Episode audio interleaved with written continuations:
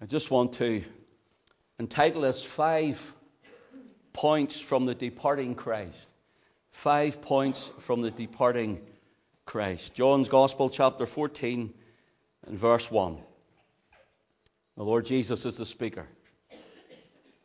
Let not your heart be troubled. You believe in God, believe also in me. In my Father's house are many mansions. If it were not so, I would have told you. I go to prepare a place for you. And if I go and prepare a place for you, I will come again and receive you unto myself, that where I am, there ye may be also. And whither I go, ye know, and the way ye know. Thomas saith unto him, Lord, we know not whither thou goest, and how can we know the way? And Jesus saith unto him, I am the way, the truth, and the life. No man cometh unto the Father but by me. Keep your Bibles open, for we're going to refer to those six verses. Let's just bow in a word of prayer. Father, we just thank you again for the opportunity to be in your presence, to be among your people, to be in your house. We thank you, Father, still for freedom and liberty that we can gather in this evening. We thank you, Lord, you've afforded us again health and strength to be here. And we thank you, Father, tonight that we are saved by sovereign grace through faith in our Lord Jesus Christ. My Father, we pray you would settle each and every one of us in your presence. Lord, you'd settle our hearts and speak to us. Maybe, Lord, we need just encouragement.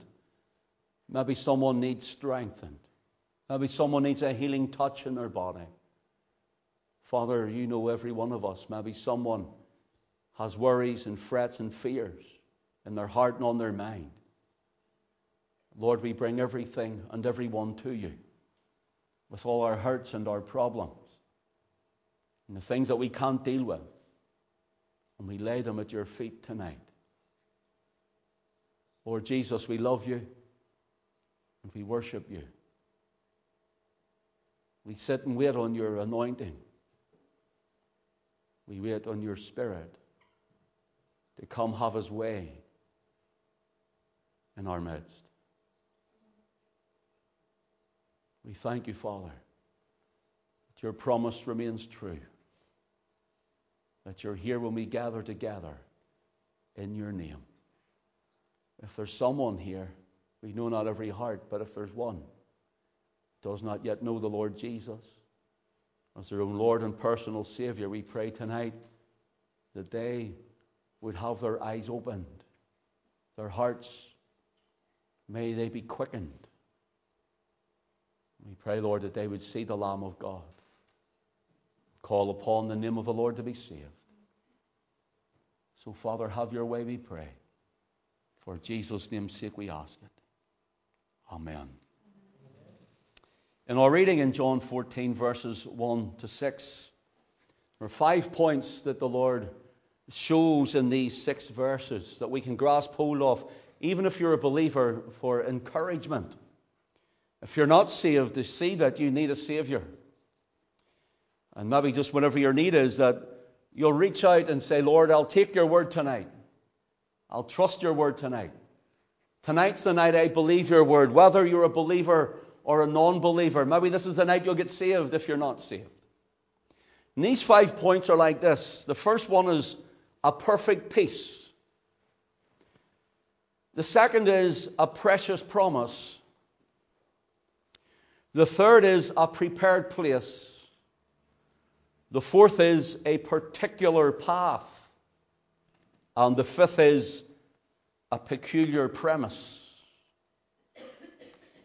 The first one, a perfect peace, is in verse 1. The Lord, He's telling His disciples, I'm going away. He's going to be crucified. He's going to die for our sins. He's going to, going to go to the grave and lie for three days and then rise again on the third day. He's going to ascend into heaven. What are the disciples going to do? What are these people who have just heard of this wonderful Messiah this wonderful Savior and Redeemer, what are they going to do when this great example who stands before them, whom they have followed, who they have listened to, who they have loved and come to know, what are they going to do when he is away from them? Can you imagine the fear that's filled their hearts and the dread that's come upon these people? So Christ leaves them in this message five points. And he leaves them for you and I tonight. Let not your heart be troubled. You believe in God, believe also, he says, in me. Notice this.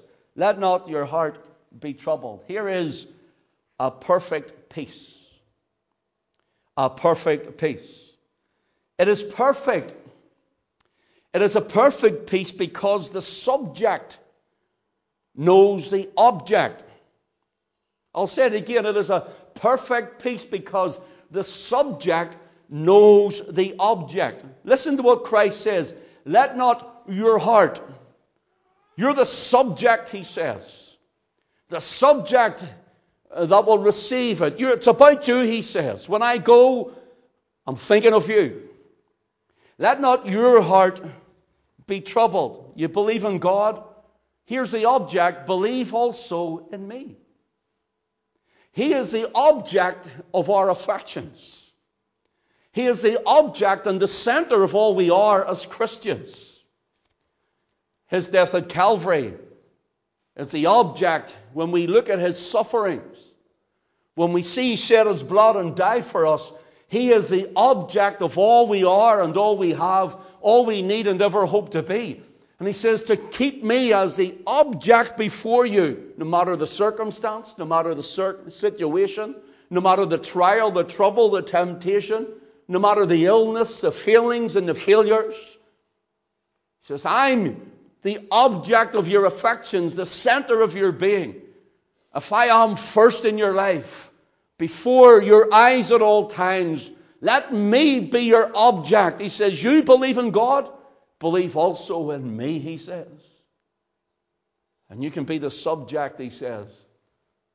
I will make you my subject. So it's a perfect peace because the subject knows the object. Do you know what our greatest problems are as Christians? When we say we believe Him, or we believe in Him, but believing in Him is something we do when we get saved. Believing Him is something else. Believing Him for what He says, believing Him for what He's told us, believing Him for greater things for you, believing Him for healing in your body, for your mind, for your spirit, believing Him for salvation, for the things we don't need to test. Well, that's, that's easy. But believing Him for what He says in your life, believing Him what He says for the hopes that you had in Him that don't seem to have come to pass and seem to have fallen badly and failed. Notice this. He says, Let not your heart be troubled. Ye believe in God. Believe also in me. In other words, he's saying, I am God. I am God clothed, wrapped, and veiled in flesh. He says, Believe also in me. Now, the word believe here is the word pisteuo, and listen to what it means. It means to place one's confidence in. To be persuaded of something. It speaks of reliance, not merely credence. Reliance, not merely credence. We give credence to belief in Christ. We give credence to what He has done on the cross. It's wonderful, it's everything to us. But in our day and daily living, and in our day and daily walk with Christ, that's believing Him is not just words of mouth. It's not just speaking a good speak, but walking and talking the same thing. In other words, that which you are in here and you're saying, you know, we're singing the songs of Zion and we're able to raise or clap our hands, we're able to praise our Most High God, and things seem wonderful. Yet when we leave the building, we get into our cars and we go to our homes and close the doors, it's then, it's not only just believing in God, it's believing God for the things you face on your own. It's believing Him that He is going before you, believing Him for what He says. even when there's things that we don't like. See, credence is when we're paying that credence, say, Yes, we believe in you, Lord. But here it is reliance when we say, We believe you. We believe you. Can you say tonight, Lord, I just don't believe in you? I believe you. I believe you. He says, You believe in God? He says, Believe also in me. In other words, place your confidence in me, he says. Be persuaded of the things that I tell you.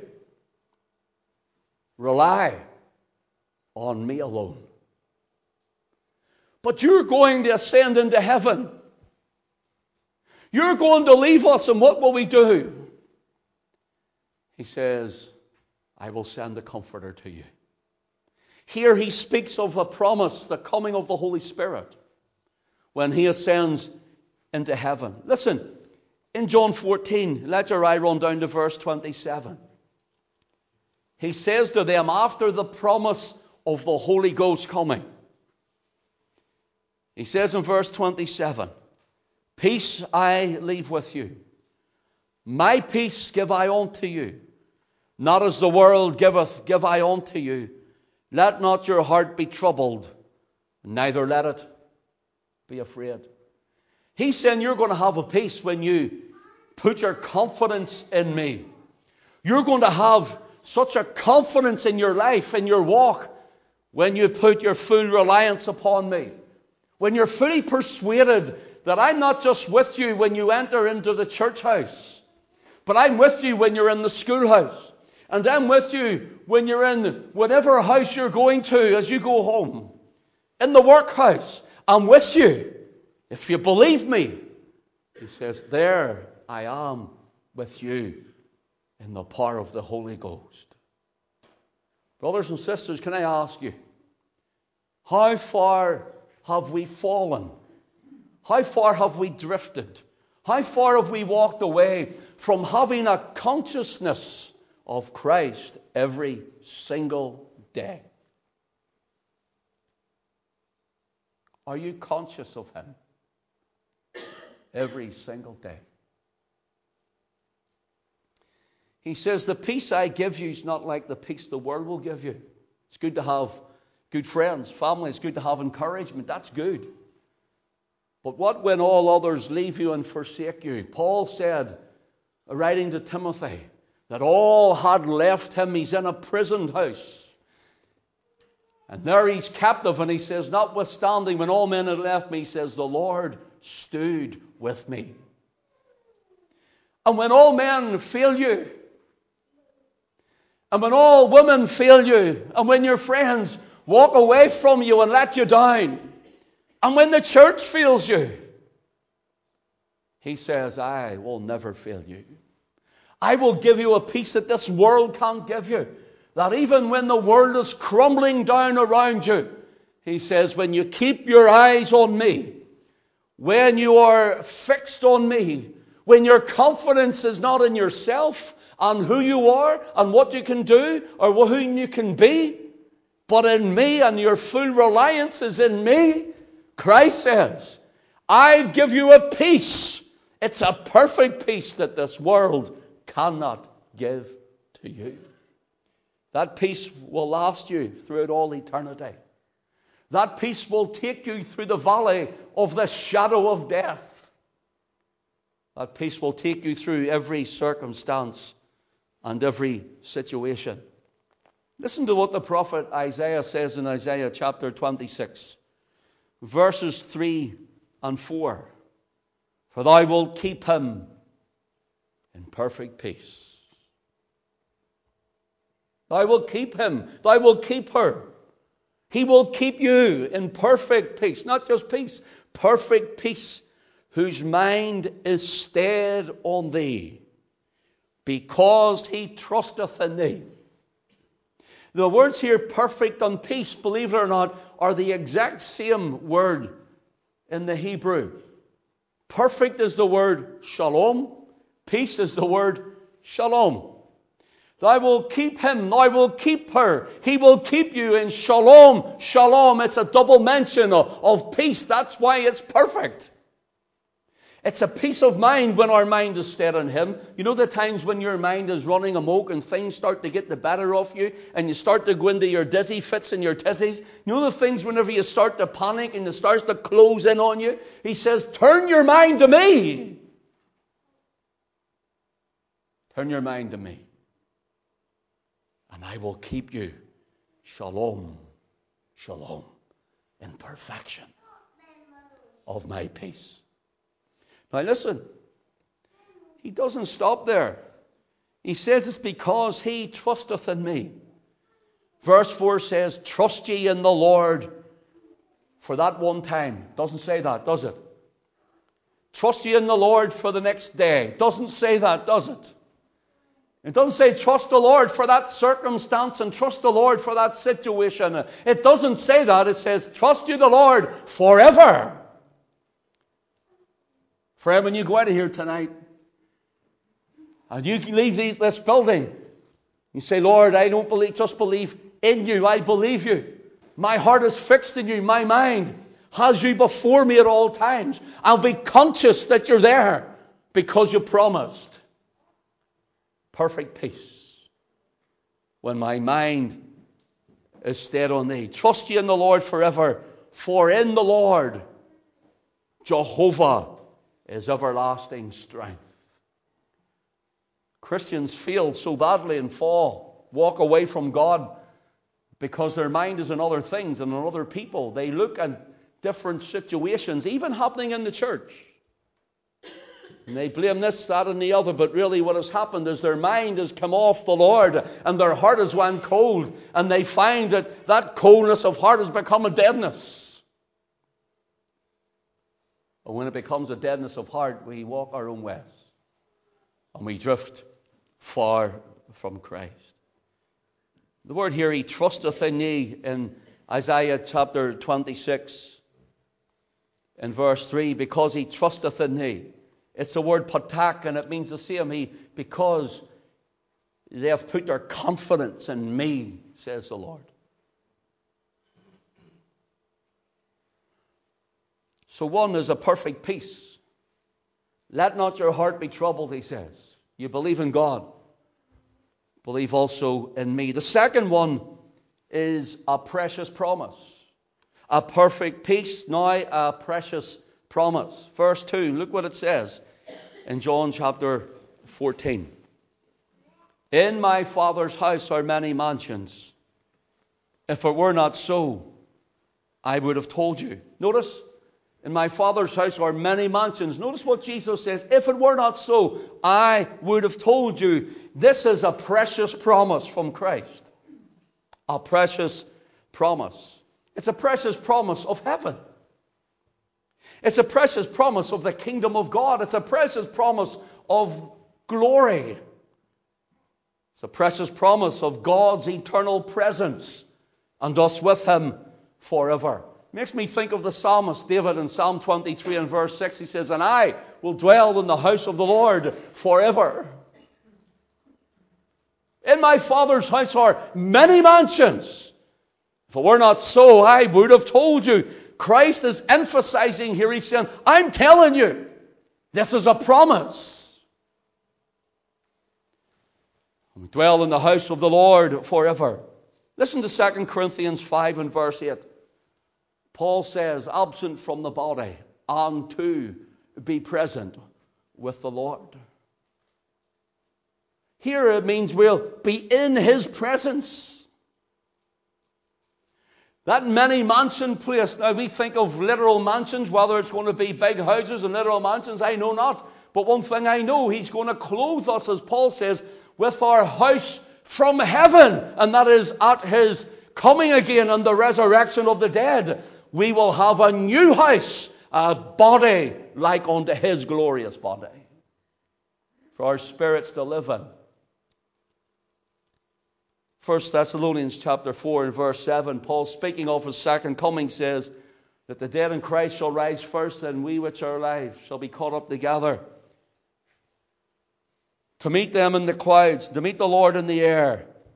So shall we ever be with the Lord. Here is the promise of his presence. If it were not so, he says, I would have told you. Do you ever get your doubts? What if this is just not real? What if this whole thing about when we die, what if it, that's it? We're finished, we're over. There's no resurrection and there's no heaven and there's no kingdom of God to come. What if this isn't real, friend?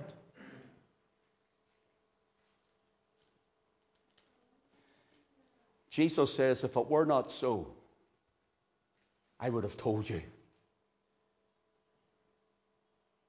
I would have told you.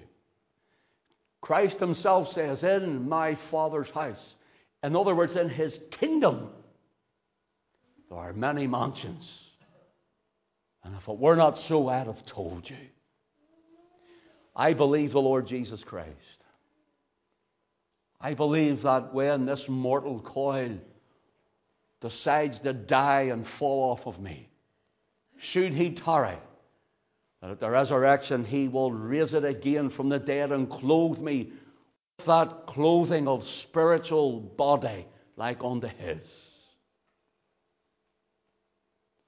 I believe that I will be absent from the body and in the presence of the Lord. What if it's not real? What if you're not saved and you find out it is real? It's too late. It's too late. The promise of Christ, he says, if it were not so, I would have told you. Listen again to the words of the Master. Revelation chapter 3 and verse 12, he says, To him that overcometh will I make a pillar in the temple of my God. Notice, in my Father's house are many mansions. Now he's talking about making us a pillar in the temple of his God. Here he's speaking as the risen Son of Man. The temple of my God, it says, and he shall go out no more, no more out and I will write upon him the name of my God. You see, in the literal temple in Jerusalem, they had great pillars holding the great edifice up. But now, the temple is a spiritual temple. The temple is made up of men and women who have been blood washed and blood bought with the precious blood of Christ. You are the temple of the Holy Ghost. The Holy Ghost dwells in us. The one whom Christ promised in John 14 would come, the Comforter. And he says, I will send and he will come. And he dwells in our hearts. And he's making us into pillars. Pillars in the house of God. Pillars in the temple of the Lord. And he says, when you're a pillar here, like the temple in Jerusalem was destroyed, and the great stone edifice was torn down, and the pillars were knocked to the side, and stones came one not upon another, just as Christ had said in AD 70 when Roman, the Roman prince Titus came. And he says, Those pillars, they were magnificent, he says, and they came tumbling down. But you, he says, if you're saved by grace through faith, if you're washed by faith in the blood of the Lamb, if you're an overcomer in Christ, he says, I will make him a, a pillar in the temple of my God. We are the temple of God tonight. Notice this. In my Father's house, he says, are many mansions. If it were not so, I would have told you. The precious promise Psalm 105 and verse 42, the psalmist speaks like this For he remembered, notice his holy promise. His holy promise. The word holy here is the word kadosh. It's like the Holy Spirit is a Holy Spirit is a the kadosh. It means holy, separated, set apart. And it says here that he remembered, not that God forgets, but it comes down to our understanding of mind to speak to us that God made a promise to Abraham. It says, and he says, I've made thee a father of many nations, even when Abraham oh, was 90 years old, then coming 100. He hadn't even got a son. And Sarah was barren in her womb and old in years as well. And the Lord made him a promise, and he says, I make you a promise. I have made you already a father of many nations. You see, and Abraham did not just believe in God, he believed him for what he said. He believed him for what he said, and time would escape us. Read Romans chapter 4 when you go home, and Paul tells us about the promises of God made to Abraham. Read Galatians chapter 3, and the Lord, uh, Paul tells us uh, the promises of God that were made unto Abraham. A precious promise was a holy promise. You see, I could promise you one thing and do my best to keep it. I don't like to break a promise, but sometimes being human and things that we do, even I have sometimes a mind I just forget things. But he never forgets. And the precious promise he says, In my Father's house are many mansions for you. Do you want to go? Do you want to be there? If it were not so, I would have told you. He says, I'd have told you. What a promise for all believers in Christ that we will be in his presence forever.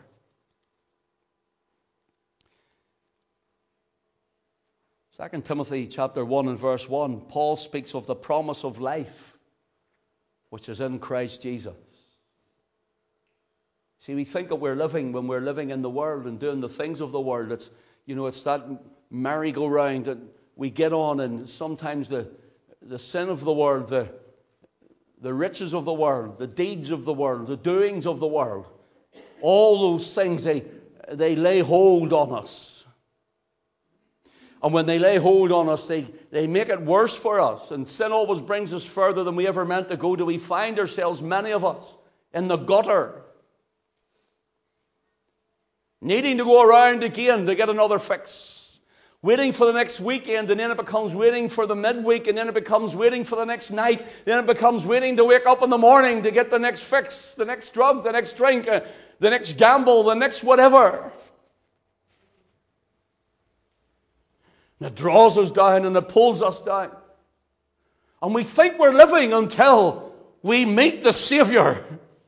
We're just existing before it, and then we find life. And Paul says, of the promise of life which is in Christ Jesus. All those Christians are so bound, they can't do this and that and the other. Friend, I can tell you something. When I got saved, I didn't want to do all the things I did. I didn't want to do this, that, and the other, for I had found life, uh, the author of life and the giver of life. Rather, he found me. Now, life is in Christ. When you get saved, your life is hid with Christ and God. How secure are we as Christians to know that He holds us doubly secure in the hands of God? Listen to 2 Peter chapter 3 and verse 4. Where is the promise of his coming? Some will say. Listen to what it says in verse 9. 2 Peter 3 and verse 9.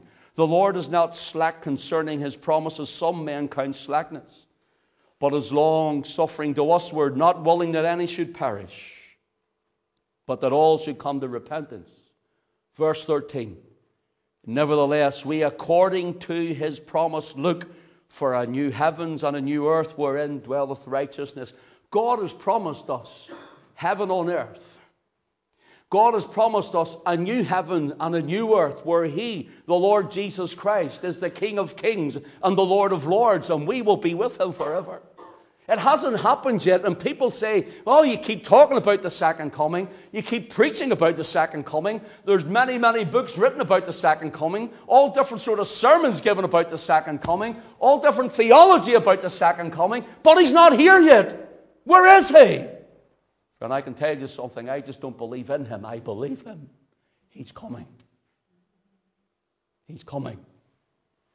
And here Peter says, Nevertheless, no matter what anyone says, we, according to his promise, look for a new heavens and a new earth wherein dwelleth righteousness.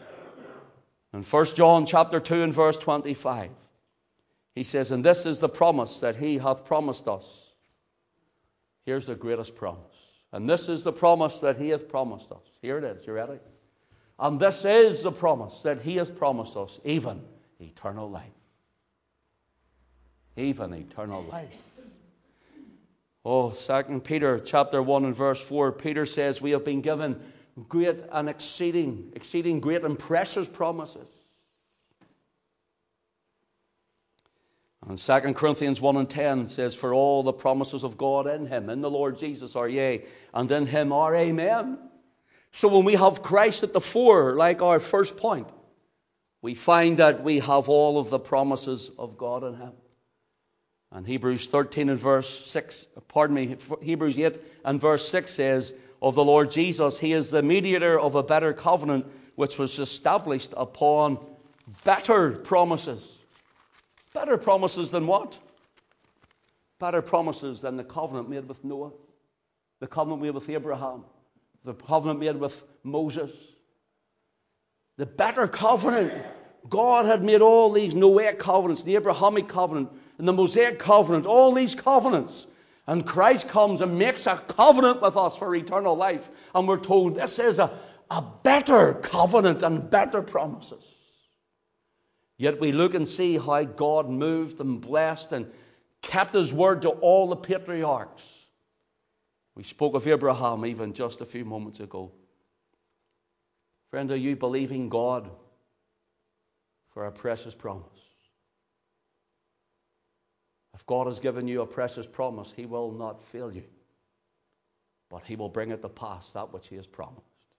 He will perform it. Thirdly and quickly is a prepared place. Verse 2 and 3.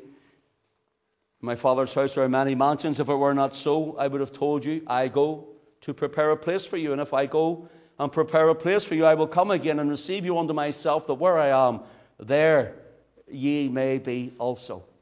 I go and prepare a place for you. God is a God of preparation. Now, I buried a close family relative just Friday. Took their funeral service. And they made a sort of deathbed repentance.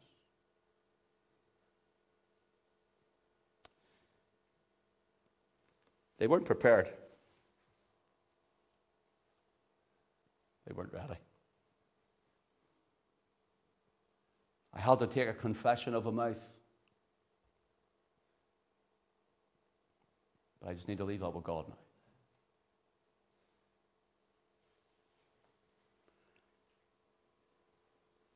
He is a God of preparation. Listen, even in the parables, the Lord Jesus talks of a parable in, Matthew 22 of a man who has a feast and he bids people to come to a wedding and he says, I have prepared my dinner. Come, and he says, I've killed the oxen and so on. Uh, uh, come, for all things are now ready. And there's those who would not come, and they eventually sent out again and brought more in, and they, and they had this great wedding feast. And the Lord says, I'm a God of preparation. Are you prepared? I have prepared everything for you. All you need to do is come. All you need to do is believe. You need to trust in me for salvation. He says, Come, for all things are now ready. I have prepared my dinner. Here he said, My son has done it all for you. And in Matthew 25 and verse 34, we read of, of two different types of people sheep and goats. And we're told in verse 34 that the Lord will say, Come, ye blessed of my Father, inherit the kingdom prepared for you from the foundation of the world. And we're told in Matthew 25 and verse 41, he will say, Depart from me, ye cursed, into everlasting fire, prepared for the devil and his angels. God is a God of preparation. He'll say to the sheep, Come, enter into the kingdom of God which has been prepared for you from the foundation of the world. And to the goats on his, on his left hand, he will say, Depart from me, you're cursed. Depart from me, and everlasting fire. Listen, prepared not for you, but for the devil and his angels.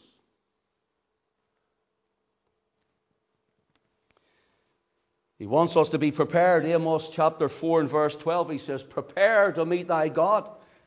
We think of John the Baptist crying in the wilderness, Prepare ye the way of the Lord, make straight his paths.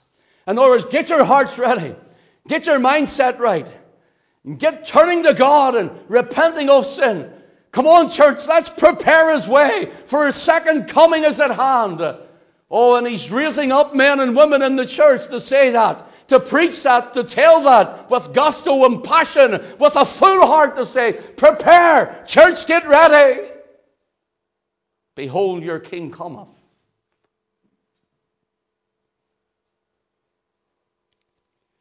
Hebrews 11 and verse 7.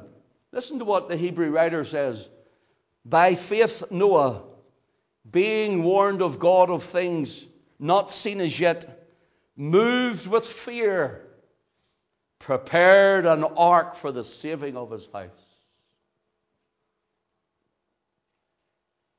Are you preparing an ark for the saving of your house?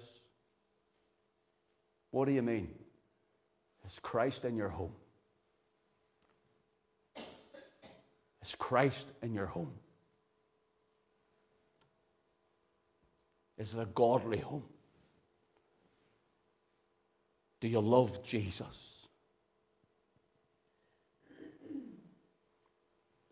wonderful thing about that little verse, just briefly, is that by faith, Noah, being warned of God of things not seen as yet, moved with fear.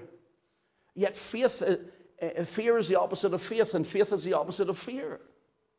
Yet here we find a man with both in his life. Noah being warned of God. God said he wasn't afraid for himself. Friend, I can tell you, on the promise that He gives us. I can tell you on the authority of His Word. My fear is not for everlasting fire prepared for the devil and his angels. That's not a fear I have. For the perfect love of God in my life casts out all of that fear. But in faith, I fear for those who know not Christ.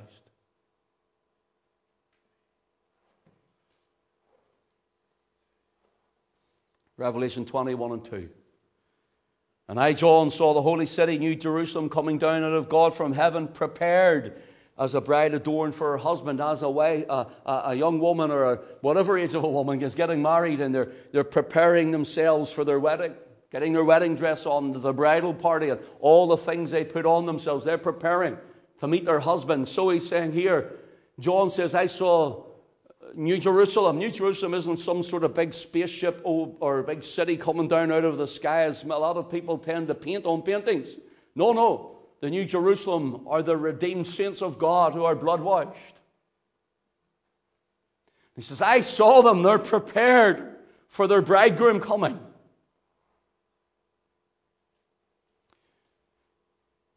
Jesus says, I go to prepare a place for you. And if I go and prepare a place for you, I will come again and receive you unto myself, that where I am there, ye may be also. Notice, fourthly and quickly, a particular path. A particular path.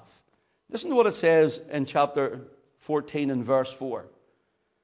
He says, And whither you go, whither I go, you know, and the way you know. Thomas saith unto him, Lord, we know not whither thou goest, and how can we know the way? Jesus saith unto him, I am the way, the truth, and the life. No man cometh unto the Father but by me. Here we have a particular path. Job says, Job 33 and verse 11 says, He marketh all my paths. He marketh all my paths. Every footstep, every step we have taken, Every place our feet have taken us, God has them marked. Every step is numbered, he says, and counted. And oh, I wonder what would we be like before God on that day? I wonder if the Lord should mark iniquities, who could stand? Not one of us. I wonder if the Lord showed us our paths and says, This is the life you live. There'd be things we've even forgotten about that have, that have been against God that have been without God, that have been opposed to God, thoughtless about God, sinful before God. And He's marked all our paths. But when we come under the blood of Christ, He takes that path and He wipes it all away. Every path, every step, every place, everything, every sin. Isaiah 59 and verse 8 speaks of, He hath made them crooked paths. They have made them crooked paths. Whoever goeth therein shall not know peace. Oh, our paths were crooked, but Christ will straighten our path. Thomas says, We know not whither thou goest, Lord. How can we know the way? And here is the path. Jeremiah chapter 6, verse 16 says, Ask for the old paths. Where is the good way, and walk there, and ye shall find rest for your souls. The path is to follow Christ and to serve Him. Jesus said, I am the way, the truth, and the life. No man cometh unto the Father but by me. He leadeth me in paths of righteousness for his name's sake, says the psalmist. The paths of the Lord are mercy and truth, he says in Psalm 25 and verse 10. And those who were in Christ in the very early church were called followers of the way. They followed the path of Christ. Matthew 7 and 13. Jesus said, Enter ye in at the strait gate. For wide is the gate and broad is the way that leadeth to destruction and many there be that go in thereat. I remember I walked that Broadway. I walked that Broadway. I walked it, I was on the way to destruction. I walked it with the vices of the world and the sins of the world and the, the things of the world. And I was on the broad road like the world is going without even knowing it the broad road to destruction. Jesus says in Matthew 7 and verse 14, Because strait is the gate and narrow is the way which leadeth to life, and few there be that find it. But I found the strait gate when I seen Christ, when the cross was preached. Strait gate and narrow way. Christian, don't you be upset whenever you think, you know, I'm one of the only Christians that's going on. I'm one of the only Christians in the world carrying on the way it's carrying on. Listen, You've just on, entered the narrow way. They're not all going to fit on it. They're not all going to be there. We must witness, but they're not all going to be there. Few there be that find it. The particular path. I close with this last point. Christ is departing and he leaves us, and we just have an overview quickly of this. We have the peculiar premise. All that we have said, there's a peculiar premise. The word peculiar simply means belonging exclusively to someone or something. Peculiar means something with special or distinct characteristics. It's peculiar. The word premise means the proposition on which reasoning is based. There's the premise. Why you say something and you give the premise, the reasoning of it. And it means to base certain assumptions on something. So, what is this peculiar premise that we are looking at tonight? John 14, verse 1, Jesus says, You believe in God. Listen, believe also in me. Notice the terms in me. Here is the peculiar premise it is belonging exclusively to Him. Someone with distinct characteristics who is Christ alone, God in flesh. Believe in me. Verse 2, he says, My Father's house. I would have told you. Notice it's all personal. There's personal pronouns in this. He's saying, Believe in me, my Father's house. I would have told you. Verse 2, he says, I go to prepare a place for you. Verse 3, I go and prepare again. Verse 3, I will come again. Verse 3 again, receive you to myself. Verse 3 that where I am, there ye may be also. Verse 4, whither I go, you know, and the way you know. Verse 6, he says, I am the way, the truth, and the life. Notice it's all centered in him. He says, if you want to be where I am, then you come my way. If you want to be where I am, then you come my way. So we have here five points from a departing Christ. He's going to leave. He says, I will leave this with you a perfect peace, a precious promise, a prepared place, a particular path, a peculiar premise. God bless His word to us tonight. For Jesus' name's sake. Amen.